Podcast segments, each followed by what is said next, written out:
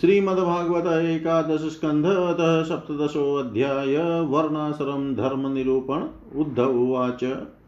यस्त्वया विहितः पूर्वं धर्मस्त्वद्भक्तिलक्षणवर्णाश्रमाचारवतां सर्वेषां द्विपदामपि यथानुष्ठीयमानेन त्वयि भक्तिर्निर्णाम भवेत् स्वधर्मेणारविन्दाक्ष ततसमाख्यातुमहर्षि पुरा किल महाबाहो धर्मं परमकं प्रभो यतेन हंसरूपेण भ्रमणे अभ्यातमाधव स इदानीं सुमहता कालेनामत्मित्रकर्षण न प्रायो भविता मत्र्यलोके प्रागनुशासित। वक्ता कथाविता नान्यो धर्मस्याच्युत ते भुवि सभायामपि वैरिञ्च्यां यत्र मूर्तिधरा कला कर्त्रा वित्रा प्रवक्त्रा च भवता मधुसूदन् त्यक्ते महीतले देव विनष्टं कः प्रवक्ष्यति। तत्त्वं नः सर्वं धर्मज्ञम् धर्मस्त्वद्भक्तिलक्षण यथा यस्य विधीयेत तथा वर्णय मे प्रभो। श्रीशुकुवाच इतं स्वभृत्य मुख्येन पृष्टः स भगवान् हरिप्रीतक्षेमाय मत्र्याणां धर्मणाः सनातनान्। श्रीभगवानुवाच धर्म्य एष तव प्रश्नौ नहि श्रेयसकरो नृणाम वर्णाश्रमाचारवतां तमुद्धव निबोध मे आदौ कृतयुगे वर्णो नृणां हंस इति स्मृतः कृत्यकृत्यः प्रजा जात्या तस्मात् कृतयुगं विदु। वेदः प्रणव एवाग्रे धर्मोऽहं वृषरूपद्रेकुपाशते तपोनिष्ठा हंसं माममुक्तकिल्बिषा त्रेतामुखे महाभाग प्राणान्मे हृदयात्र त्रयीविद्या प्रादुर्भूतस्याहमाशं त्रिवृन्मख विप्रक्षत्रियविटशूद्रा मुखबाहुरुपादजा वैराजात पुरुषा जाता आत्माचारलक्षणा।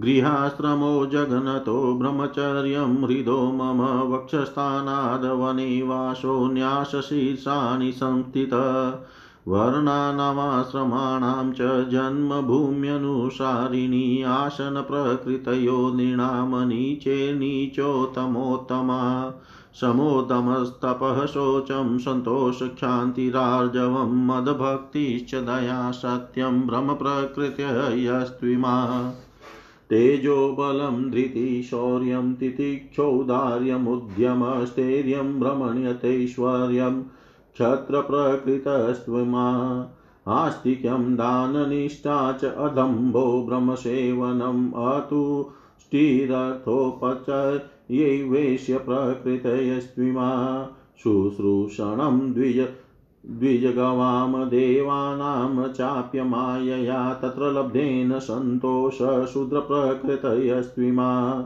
अशोचमनृतं स्तेयं नास्तिक्यं शुष्कविग्रह कामक्रोधश्च तशश्च स्वभावोऽन्तेवशायिनाम् अहिंसा सत्यमस्तेयं कामक्रोधलोभता भूतप्रिय हि तेहा च धर्मोऽयं सार्ववर्णिक। द्वितीयं प्राप्यानुपूर्व्या जन्मोपनयनं द्विजवसनगुरुकुले दान्तो ब्रह्मधीयत चाहुत। मेखलाजीर्णदण्डाक्ष ब्रह्मसूत्रकमण्डलुञ्जटिलोऽग्धो तद्वासोऽरक्तपीठकुशान् ददत् स्नानभोजनहोमेषु जपचारे च वाग्ययत्नच्छिन्द्यानखरो माणिकक्षोपस्थगतान्यपि। रेतो नावकीरे जातु भ्रमव्रतधर स्वयम् अवकीर्णैव गायाप्सु यथासु स्त्रीपदीं जपेत् अग्न्यर्काचार्य गोविप्र गुरुवृधासुराञ्चुचि समाहित उपासित सन्ध्यै च यत वाग्जपन् आचार्यं माँ विजानीयानावमन्येत कैर्चित् नमत्रयबुद्धया मत्रयबुद्धया श्रूयेत सर्वदेवमयो गुरु। सायं प्रातरूपाणि अभेक्षयं तस्मै निवेदयेत् यचान्यदप्यनुज्ञातमुपयुञ्जितसंयत। शुश्रूषमाण आचार्यं सदुपासितनीचवत् यानशय्यासनस्थाने नातिदूरे कृताञ्जलि। एवं वृतो गुरुकुले वसेदभोगविवर्जितविद्या समाप्यते यावदबिभ्रदव्रतमखण्डितम् यद्यशो छन्दसामलोकमारोक्ष्यण ब्रह्मविष्टपं गुरुवे विन्यसेद देहं स्वाध्यायार्थं बृहद्व्रत। अग्नो गुरुवात्मनि च सर्वे भूतेषु माँ परम् अपृथकधीरुपासितब्रह्मवचस्वकल्मष स्त्रीणां निरीक्षणस्पर्शसना शलापक्षवेलनादिकं प्राणिनो मिथुनीभूतान् गृहस्थोग्रतः त्यजेत् शौचमाचमनं, स्नानं, सन्ध्योपासनमार्जवं, तीर्थसेवा जपोस्पर्शया भक्ष्या सम्भाष्य वर्जनम् सर्वाश्रमपर्युक्तोऽयं नियमकुलनन्दन मदभावः सर्वभूतेषु मनोवाकाय संयम एवं बृहद्व्रतधरो ब्राह्मणो अग्निरिव ज्वलन् मदभक्तस्तीव्रति मदभक्तस्तीव्रतपशादग्धकर्माशयो अमल। अथान्तरमावेक्षयन् यथा जिज्ञासितागम गुरुवै दक्षिणां दत्त्वा स्नायादगुर्वनुमोदित। गृहं वनं वोपविशेत प्रव्रजेद वा द्विजोतम आश्रमादाश्रमं गच्छेनान्यथा मतपरश्चरेत् गृहार्थिं सदृशीं भार्यामुद्वहेदजुगुप्सितां यवीयसीं तु वयसा तां सवर्णामनुक्रमात् इत्याद्यन्नदानानि सर्वेषां च द्विजन्मनां प्रतिग्रहोऽध्यापनं च ब्राह्मणस्येव याजनम्। प्रतिग्रहं मन्यमानस्तपस्तेजो यशोनुदम्भ अन्याभयामेव जीवेत शिल्लेर्वा दोषदृकतयो। ब्राह्मणस्य हि देहोऽयं क्षुद्रकामाय नेष्यते, कृच्छ्राय तपसे चेह प्रेत्यान्तसुखाय च। शिलोञ्च वृत्तया परितुष्टचितो धर्मं महान्तं विरजं जुषाणमयर्पितात्मा गृह एव तिष्ठन्नातिप्रसक्तसमुपेति शान्तिम् समुद्धरन्ति ये विप्रंसिदन्तमतपरायणं तान् तानुधरिष्यै न चिरादापदभ्यो नौरिर्वार्णवात्। सर्वाः समुद्धरेद राजापितेव व्यसनात् प्रजात्मानमात्मना धीरो यथा गजपतिर्गजान् एवं विधो नरपतिर्विमानेनार्कवर्चसा विधूयेहा शुभं कृतसनमिन्द्रेण सह मोदते। सिदनविप्रो वणिगृत्यापणिरेवापदं तरेत खड्गेन वापदाक्रान्तो न स्ववृत्या कथञ्चन।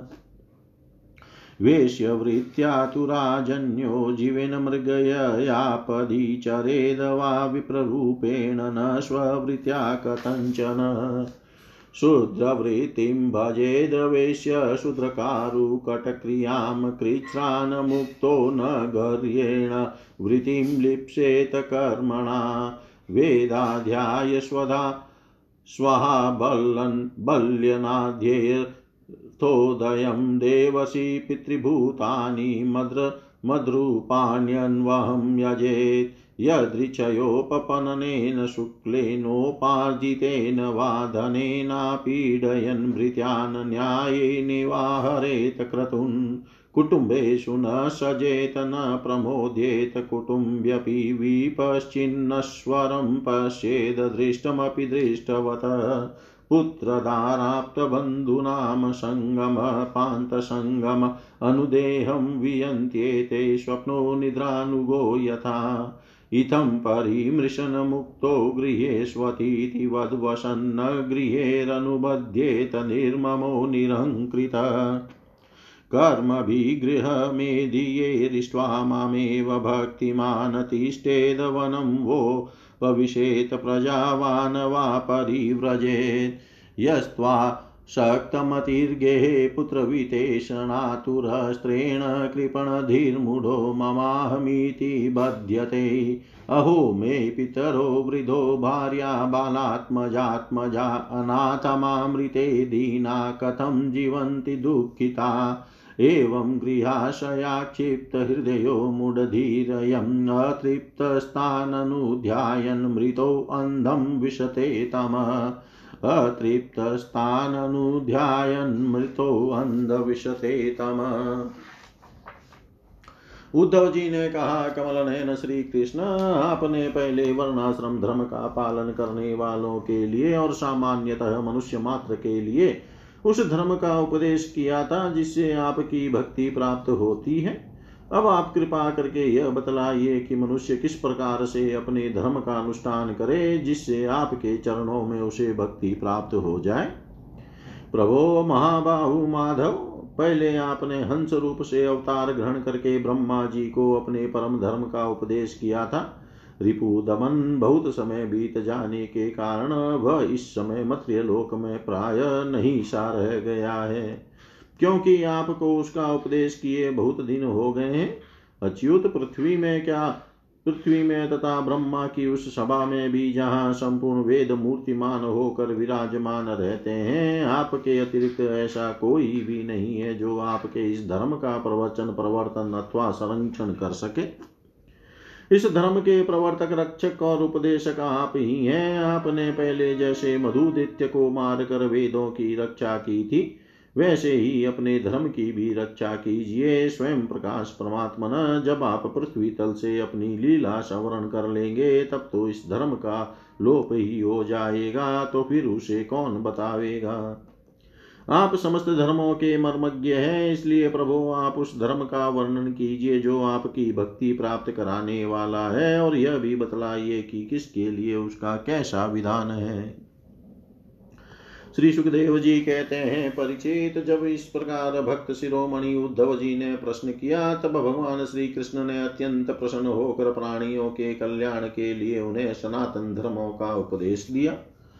भगवान श्री कृष्ण ने कहा, प्रिय उद्धव, तुम्हारा प्रश्न धर्ममय है, क्योंकि इससे वर्णाश्रम धर्मी मनुष्यों को परम कल्याण स्वरूप मोक्ष की प्राप्ति होती है। अतः मैं तुम्हें उन धर्मों का उपदेश करता हूँ। सावधान होकर सुनो। जिस समय इस कल्प का प्रारंभ हुआ था और पहला सत्युग चल रहा था, उस समय सभी मनुष्यों का हंस नामक एक ही वर्ण था। उस युग में सब लोग जन्म से ही कृतकृत्य होते थे, इसी, इसीलिए उसका एक नाम कृत युग भी है उस समय केवल प्रणव ही वेद था और तपस्या सोच दया एवं सत्य रूप चार चरणों से युक्त में ही वृषभ रूपधारी धर्म था। उस समय के निष्पाप एवं परम तपस्वी भक्त जन मुझ हंस स्वरूप शुद्ध परमात्मा की उपासना करते थे।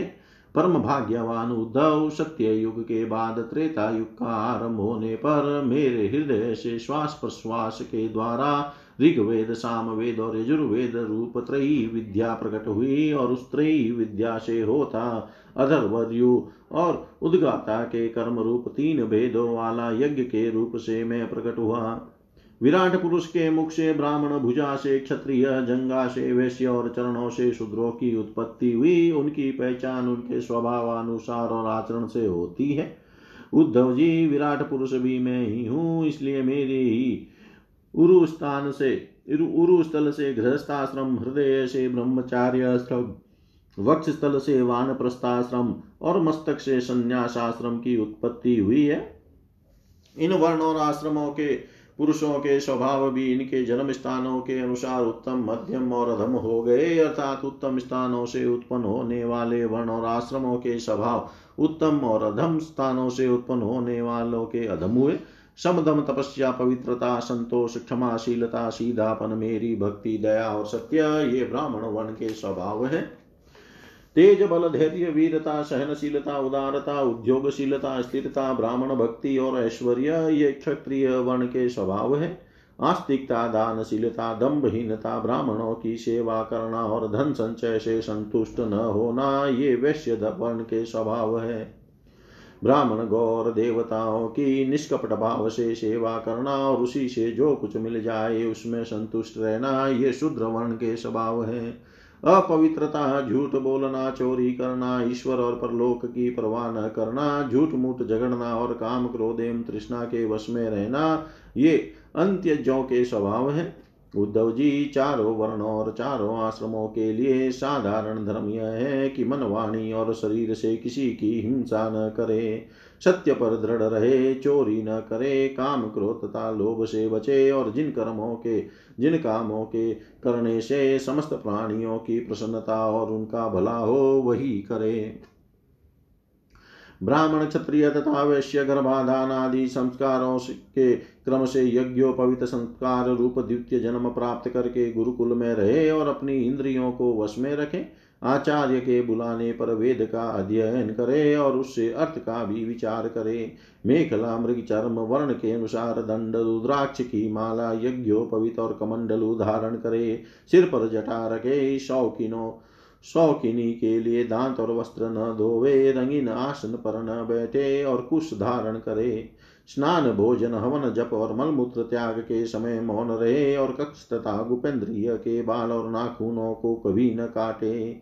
पूर्ण ब्रह्मचर्य का पालन करे, स्वयं तो कभी वीर्यपात करे ही नहीं। यदि स्वप्न आदि में वीर्य स्खलित हो जाए तो जल में स्नान करके प्राणायाम करे एवं गायत्री का जप करे। ब्रह्मचारी को पवित्रता के साथ एकाग्रचित होकर अग्नि, सूर्य, आचार्य, गौ, ब्राह्मण, गुरु, वृद्धजन और देवताओं की उपासना करनी चाहिए तथा सायं काल और प्रातः काल मौन होकर संध्योपासन एवं गायत्री का जप करना चाहिए। आचार्य को मेरा ही स्वरूप समझे, कभी उनका तिरस्कार न करे। उन्हें साधारण मनुष्य समझ कर दे। दोष दृष्टि न करे, क्योंकि गुरु सर्वदेवमय होता है। सायं काल और प्रातः काल दोनों समय जो कुछ भिक्षा में मिले, वह लाकर गुरुदेव के आगे रख दे, केवल भोजन ही जो, नहीं जो कुछ हो सब। तदनंतर उनके आज्ञा अनुसार बड़े संयम से भिक्षा आदि का यथोचित उपयोग करे। आचार्य यदि जाते हो तो उनके पीछे पीछे चले। उनके सो जाने के बाद बड़ी सावधानी से उनसी तो उनसे थोड़ी दूर पर सोवे। थके हो तो पास बैठकर चरण दबावे और बैठे हो तो उनके आदेश की प्रतीक्षा में हाथ जोड़कर पास में ही खड़ा रहे। इस प्रकार अत्यंत छोटे व्यक्ति की भांति सेवा शुश्रूषा के द्वारा सदा सर्वदा आचार्य की आज्ञा में तत्पर रहे। जब तक विद्याध्ययन समाप्त न हो जाए तब तक सब प्रकार के भोगों से दूर रहकर इसी प्रकार गुरुकुल में निवास करे और अप, और कभी अपना ब्रह्मचर्य व्रत खंडित न होने दे। यदि ब्रह्मचारी का विचार हो कि मैं मूर्तिमान वेदों के निवास स्थान ब्रह्मलोक में जाऊँ तो उसे आजीवन नैष्टिक ब्रह्मचर्य व्रत धारण कर लेना चाहिए। और वेदों के स्वाध्याय के लिए अपना सारा जीवन आचार्य की सेवा में ही समर्पित कर देना चाहिए। ऐसा ब्रह्मचारी सचमुच ब्रह्म तेज से संपन्न हो जाता है और उसके सारे पाप नष्ट हो जाते हैं। उसे चाहिए कि अग्नि गुरु अपने शरीर और समस्त प्राणियों में मेरी ही उपासना करे और यह भाव रखे कि मेरे तथा सबके हृदय में एक ही परमात्मा विराजमान है। ब्रह्मचारी, वानप्रस्थ और सन्यासियों को चाहिए कि वे स्त्रियों को देखना, स्पर्श करना, उनसे बातचीत या हँसी, मस्करी आदि करना दूर से ही त्याग दे। मैथुन करते हुए प्राणियों पर तो दृष्टिपात तक न करे। प्रिय उद्धव, सोच, आचमन, स्नान, संध्योपासन, सरलता, तीर्थ, सेवन, जप, समस्त प्राणियों में मुझे ही देखना। मन, वाणी और शरीर का संयम, यह ब्रह्मचारी ग्रस्त वानप्रस्थ और सन्यासी सभी के लिए एक सा नियम है। अस्पर्शियों को न छूना, अभक्ष्य वस्तुओं को न खाना और जिनसे बोलना नहीं चाहिए, उनसे न बोलना, ये नियम भी सबके लिए है। नैष्टिक ब्रह्मचारी ब्राह्मण इन नियमों का पालन करने से अग्नि के समान तेजस्वी हो जाता है। तीव्र तपस्या के कारण उसके कर्म संस्कार भस्म हो जाते हैं, अंतकरण शुद्ध हो जाता है और वह मेरा भक्त होकर मुझे प्राप्त कर लेता है। प्यारे उद्धव, यदि नैष्टिक ब्रह्मचर्य ग्रहण करने की इच्छा न हो, गृहस्थाश्रम में प्रवेश करना चाहता हो तो विधि पूर्वक वेदाध्ययन समाप्त करके आचार्य को दक्षिणा देकर और उनकी अनुमति लेकर समावर्तन संस्कार करावे। स्नातक बनकर ब्रह्मचर्य आश्रम छोड़ दे। ब्रह्मचारी को चाहिए कि ब्रह्मचर्य आश्रम के बाद गृहस्थ अथवा वानप्रस्थ आश्रम में प्रवेश करे। यदि ब्राह्मण हो तो संन्यास भी ले सकता है अथवा उसे चाहिए कि क्रमशः एक आश्रम से दूसरे आश्रम में प्रवेश करे। किंतु मेरा आज्ञाकारी भक्त बिना आश्रम के रहकर अथवा विपरीत क्रम से आश्रम परिवर्तन कर स्वेच्छाचार में न प्रवृत्त हो। प्रिय उद्धव, यदि ब्रह्मचार ब्रह्मचर्याश्रम के बाद गृहस्थाश्रम स्वीकार करना हो तो ब्रह्मचारी को चाहिए कि अपने अनुरूप एवं शास्त्रोक्त लक्षणों से संपन्न कुलीन कन्या से विवाह करे। वह अवस्था में अपने से छोटी और अपने ही वर्ण की होनी चाहिए। यदि काम वश अन्य वर्ण की कन्या से और विवाह करना हो तो क्रमशः अपने से निम्न वर्ण की कन्या से विवाह कर सकता है। यज्ञ, याज्ञादि अध्ययन और दान करने का अधिकार ब्राह्मण क्षत्रिय एवं वेश्यों को समान रूप से है। परंतु दान लेने पढ़ाने और यज्ञ कराने का अधिकार केवल ब्राह्मणों को ही है। ब्राह्मण को चाहिए कि इन तीनों प्र, इन तीनों वृत्तियों में प्रतिग्रह अर्थात दान लेने की वृत्ति को तपस्या तेज और यश का नाश करने वाली समझकर पढ़ाने और यज्ञ कराने के द्वारा ही अपना जीवन निर्वाह करे और यदि इन दोनों वृत्तियों में भी दोष दृष्टि हो परावलंबन दीनता आदि दोष दिखते हो तो अनकट करने के बाद खेतों में पड़े हुए दाने बिनकर ही अपना जीवन निर्वाह कर ले। उद्धव ब्राह्मण का शरीर अत्यंत दुर्लभ है। यह इसलिए नहीं कि इसके द्वारा तुच्छ विषय भोग ही भोगे जाए। यह तो जीवन पर्यंत कष्ट भोगने तपस्या करने और अंत में अनंत आनंद स्वरूप मोक्ष की प्राप्ति करने के लिए है। जो ब्राह्मण घर में रहकर अपने महान धर्म का निष्काम भाव से पालन करता है और खेतों में तथा बाजारों में गिरे पड़े दाने चुनकर संतोष पूर्वक अपने जीवन का निर्वाह करता है, साथ ही अपना शरीर प्राण अंतकरण और आत्मा मुझे समर्पित कर देता है और कहीं भी अत्यंत आसक्ति नहीं करता।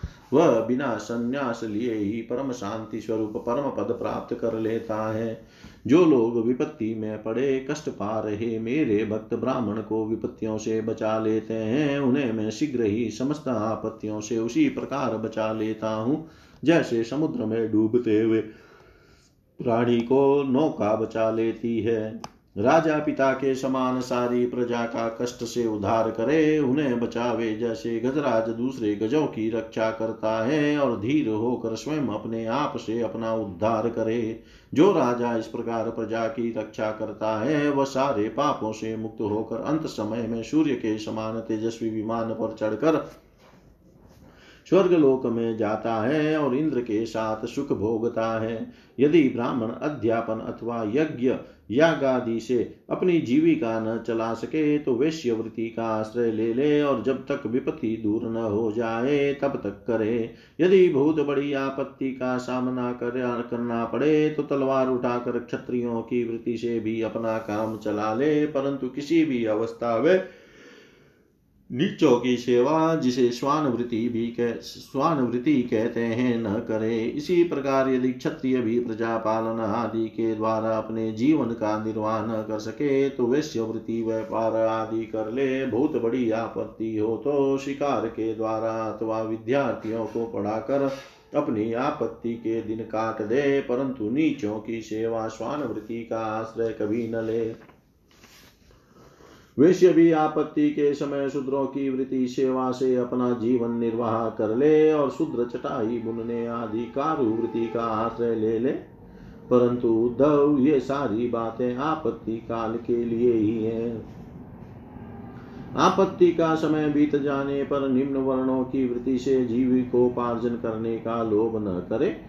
गृहस्थ पुरुष को चाहिए कि वेदाध्ययन रूप, ब्रह्म यज्ञ, तर्पण रूप, पितृ यज्ञ, हवन रूप, देव यज्ञ काक बलि आदि, भूत यज्ञ और अन्नदान रूप, अतिथि यज्ञ आदि के द्वारा मेरे स्वरूप भूत, ऋषि, देवता, पीतर, मनुष्य एवं अन्य समस्त प्राणियों की यथाशक्ति प्रतिदिन पूजा करता रहे।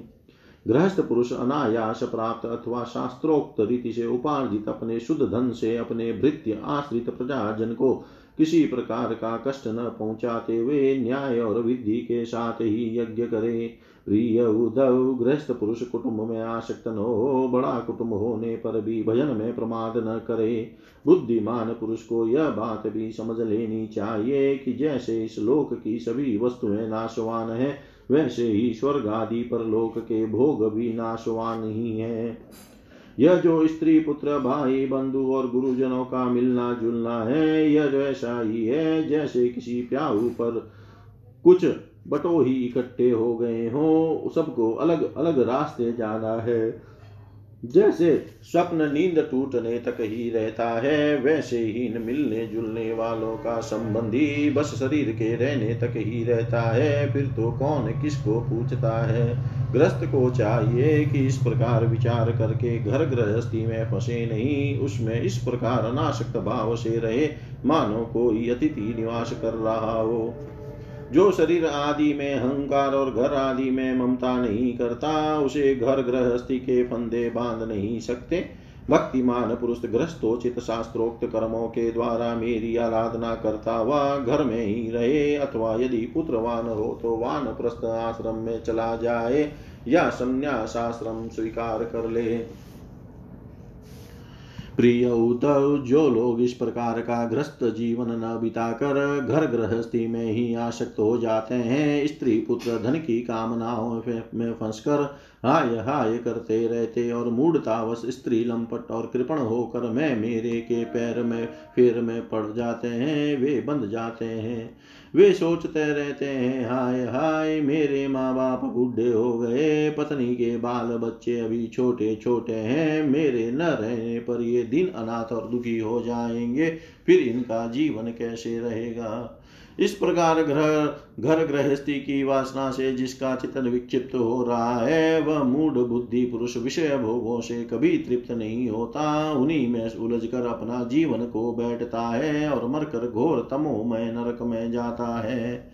इति श्रीमद्भागवते महापुराणे पारमहंस्यां संहितायाम् एकादशस्कन्धे सप्तदशोऽध्याय।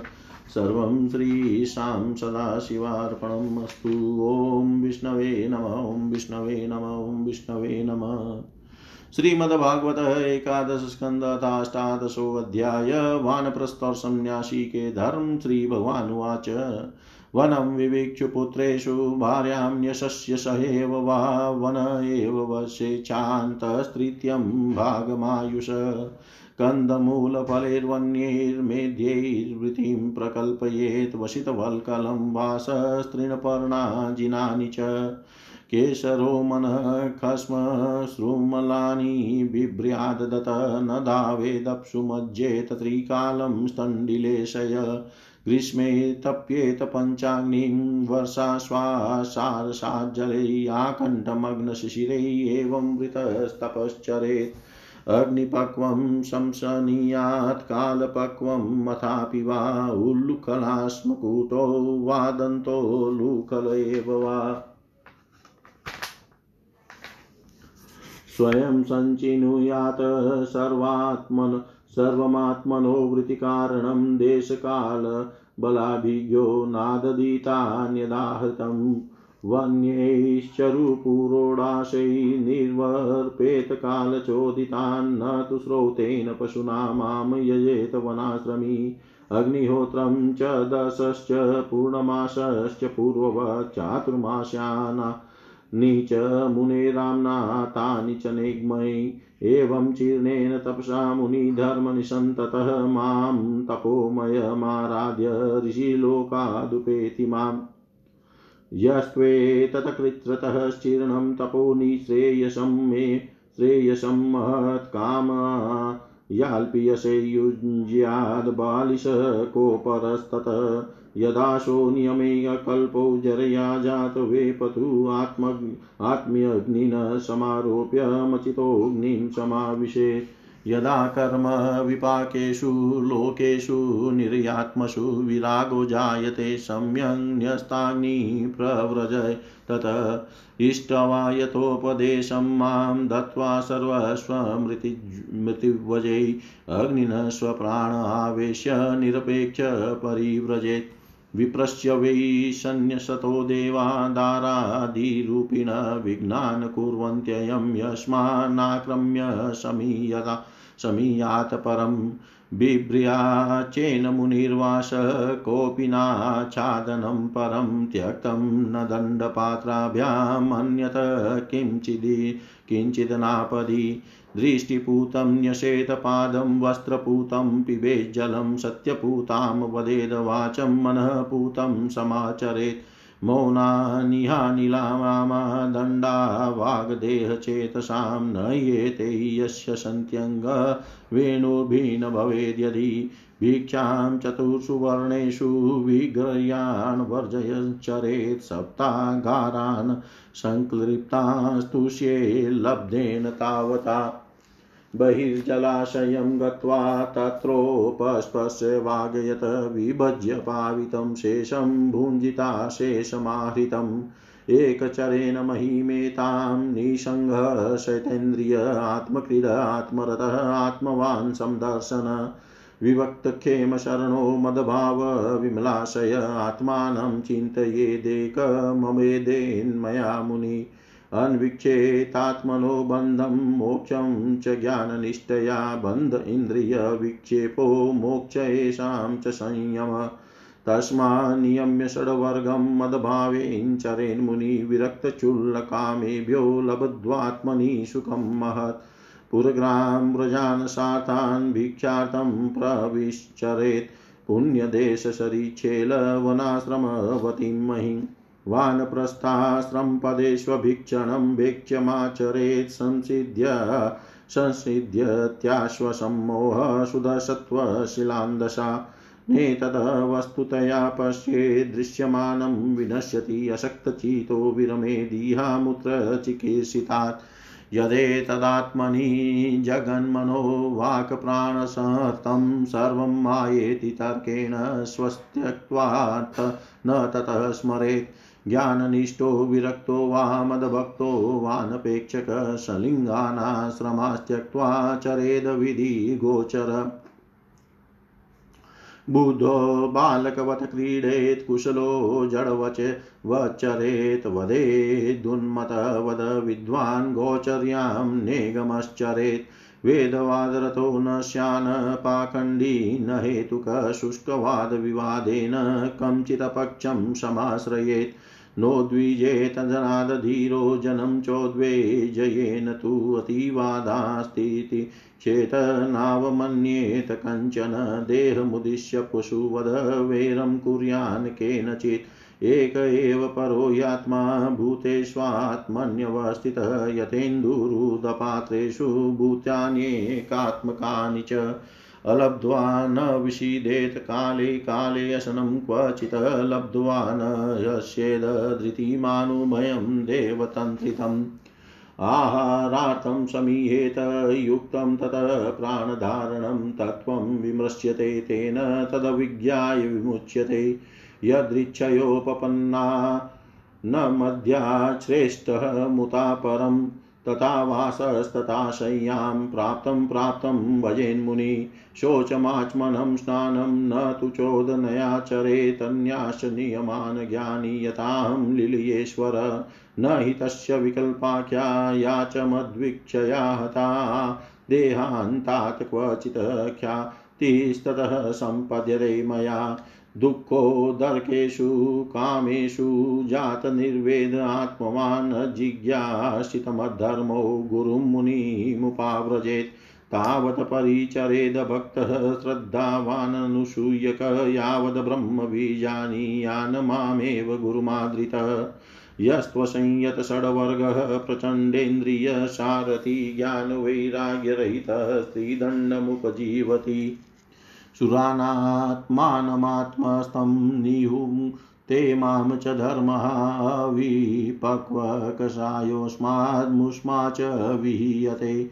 भिक्षोर्धर्मः समोऽहिंसा तप इच्छावनोकश गृहीणो भूतरक्षेज्या द्विजस्याचार्यसेवनम् ब्रह्मचर्यं तपः शोचं सन्तोषो भूतसौहृदं गृहस्थस्याप्य ऋतौ गन्तु सर्वेषां मधुपासनं इति माँ यस्वधर्मेण भजन नित्यमनन्यभाक् सर्वभूतेषु मदभावो मदभक्तिं विन्दते दृढाम् भक्त्योद्धवमान् पाहिन्या सर्वलोकमहेश्वरं सर्वोत्पत्त्यप्ययं ब्रह्म कारणं मोपयाति स।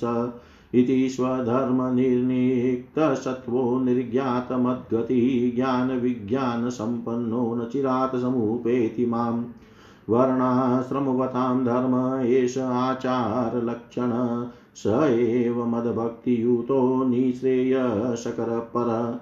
एतते अभिहितं साधो भवान् पृच्छति यच माँ यथा स्वधर्मसंयुक्तो भक्तो माँ समीयात् परम्।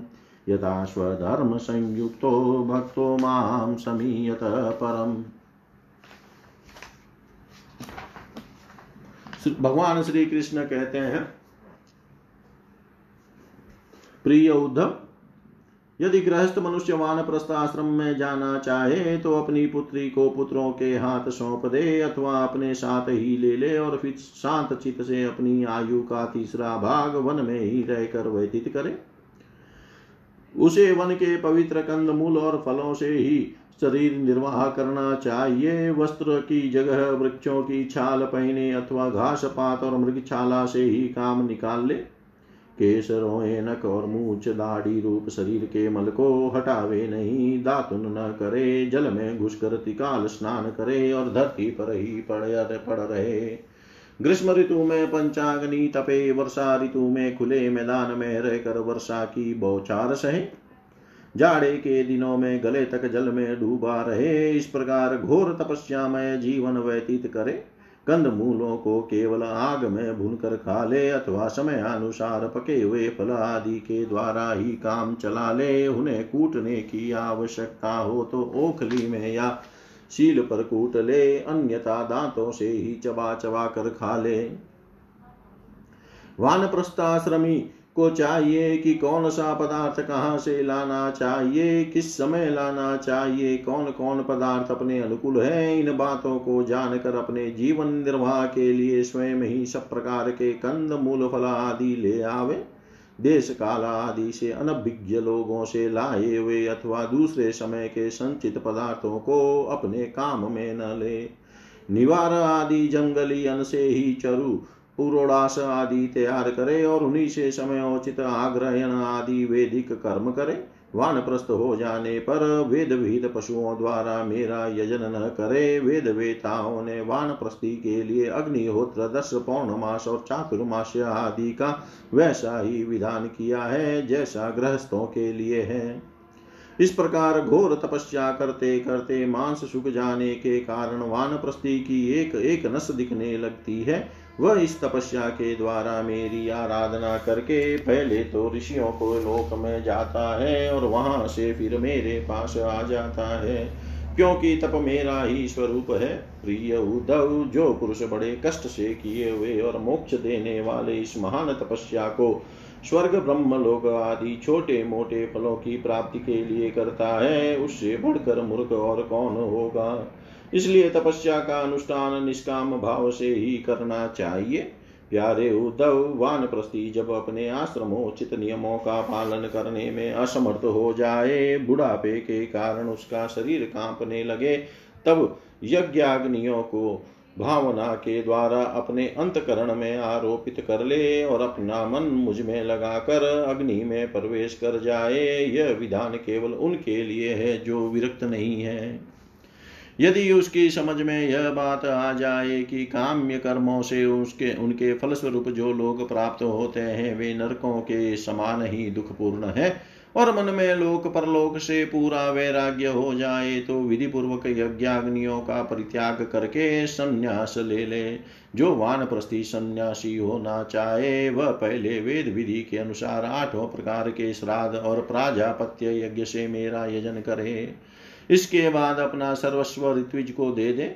यज्ञाग्नियों को अपने प्राणों में लीन कर ले और फिर किसी भी स्थान वस्तु और व्यक्तियों की व्यक्तियों की अपेक्षा न रखकर स्वच्छंद विचरण करे। उद्धव जी जब ब्राह्मण संन्यास लेने लगता है, तब देवता लोग, स्त्री, पुत्र आदि सगे संबंधियों का रूप धारण करके उसके संन्यास ग्रहण में विघ्न डालते हैं।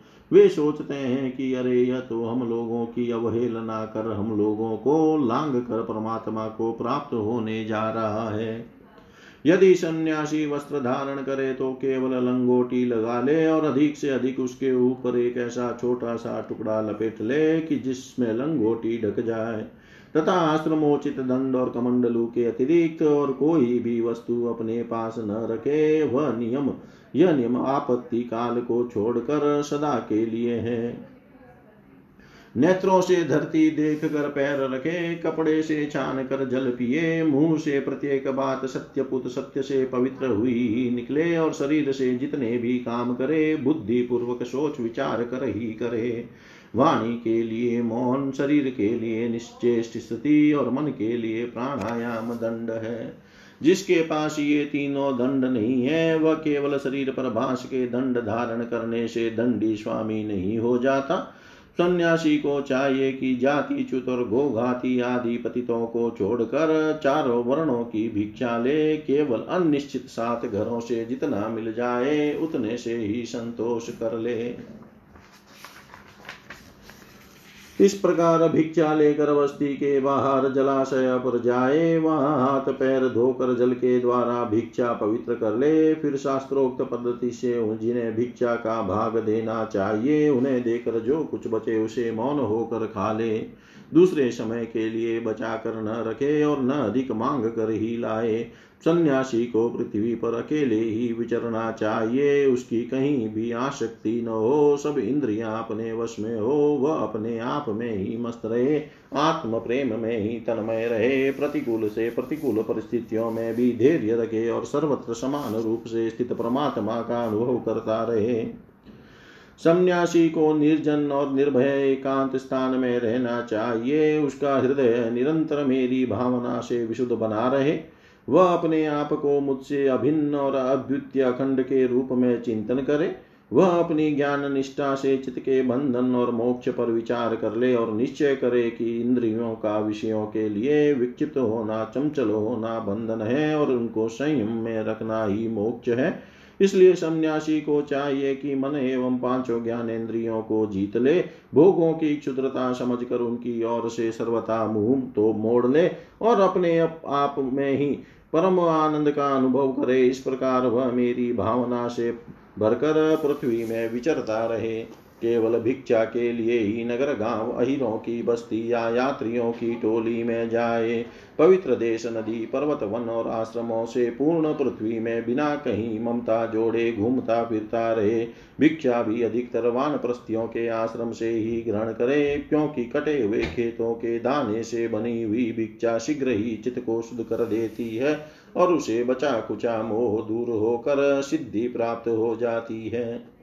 विचारवार सन्यासी दृश्यमान जगत को सत्य वस्तु कभी न समझे, क्योंकि यह तो प्रत्यक्ष ही नाशवान है। इस जगत में कहीं भी अपने चित्त को लगाए नहीं, इस लोक और परलोक में जो कुछ करने पाने की इच्छा हो, उसे विरक्त हो जाए।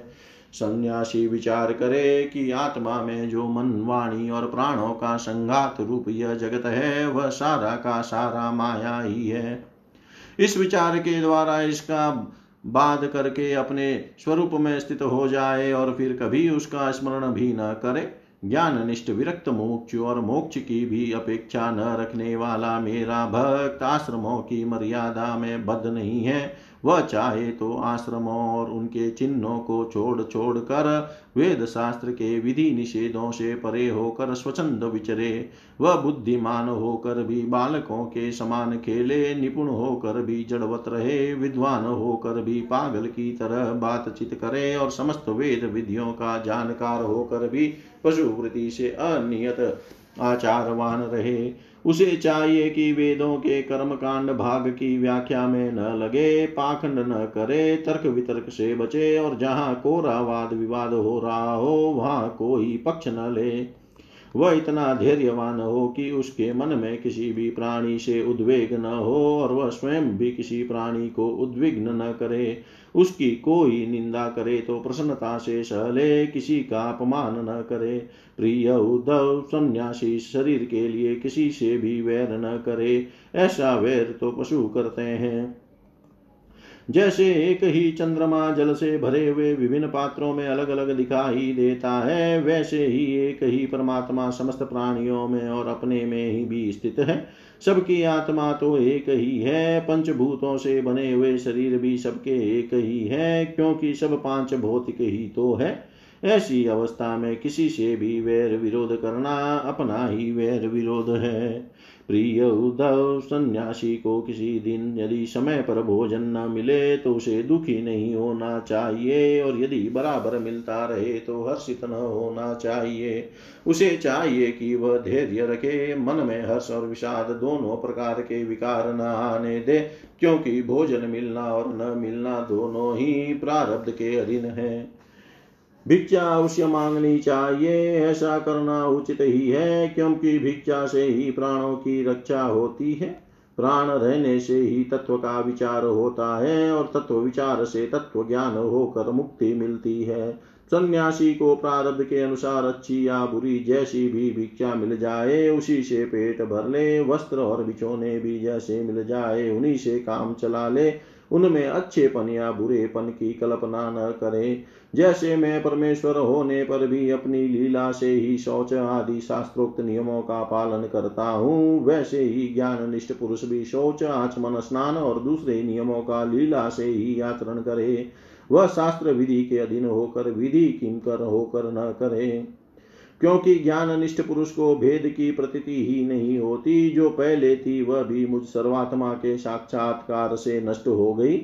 यदि कभी कभी मरण पर्यंत बाधित भेद की प्रतीति प्रतीति भी होती है, तब भी देह पात हो जाने पर वह मुझसे एक हो जाता है। उद्धव जी यह तो हुई जान का ज्ञानवान की बात। अब केवल वैराग्यवान की बात सुनो। जितेंद्रिय पुरुष जब यह निश्चय हो जाए कि संसार के विषयों के भोग का फल दुख ही दुख है, तब वह विरक्त हो जाए। और यदि वह मेरी प्राप्ति के साधनों को न जानता हो तो भगवत चिंतन में, तन में रहने वाले ब्रह्मनिष्ठ सदगुरु की शरण ग्रहण करे।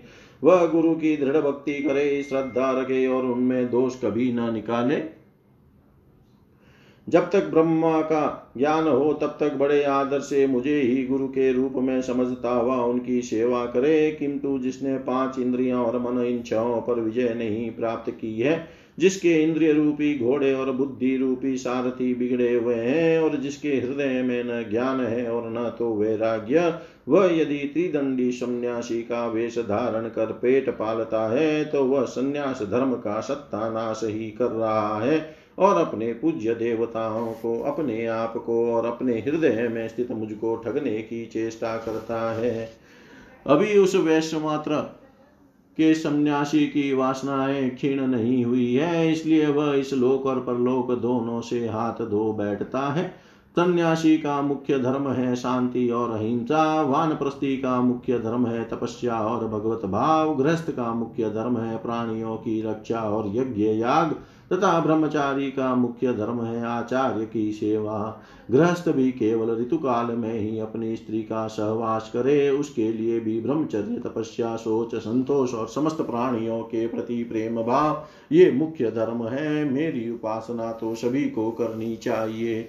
जो पुरुष इस प्रकार अनन्य भाव से अपने वर्णाश्रम धर्म के द्वारा मेरी सेवा में लगा रहता है और समस्त प्राणियों में मेरी भावना करता रहता है, उसे मेरी अविचल भक्ति प्राप्त हो जाती है। उद्धव जी, मैं संपूर्ण लोकों का एकमात्र स्वामी, सबकी उत्पत्ति और प्रलय का परम कारण ब्रह्म हूँ। नित्य निरंतर बढ़ने वाली अखंड भक्ति के द्वारा वह मुझे प्राप्त कर लेता है। इस प्रकार वह ग्रस्त अपने धर्म पालन के द्वारा अंतकरण को शुद्ध करके मेरे ऐश्वर्य को, मेरे स्वरूप को जान लेता है और ज्ञान विज्ञान से संपन्न होकर शीघ्र ही मुझे प्राप्त कर लेता है। मैंने तुम्हें यह सदाचार रूप वर्णाश्रमियों का धर्म बतलाया है। यदि इस धर्मानुष्ठान में मेरी भक्ति का पुट लग जाए, तब तो इससे अनायास ही परम कल्याण स्वरूप मोक्ष की प्राप्ति हो जाए। साधु स्वभाव उद्धव, तुमने मुझसे जो प्रश्न किया था, उसका उत्तर मैंने दे दिया और यह बतला दिया कि अपने धर्म का पालन करने वाला भक्त मुझ पर ब्रह्म स्वरूप को किस प्रकार प्राप्त होता है। इति श्रीमद्भागवते महापुराणे पारमहंस्यां संहितायाम् एकादशस्कन्धे अष्टादशोऽध्याय सर्वं श्रीशां सदाशिवार्पणम् अस्तु। ॐ विष्णवे नम, ॐ विष्णवे नम, ॐ विष्णवे नमः।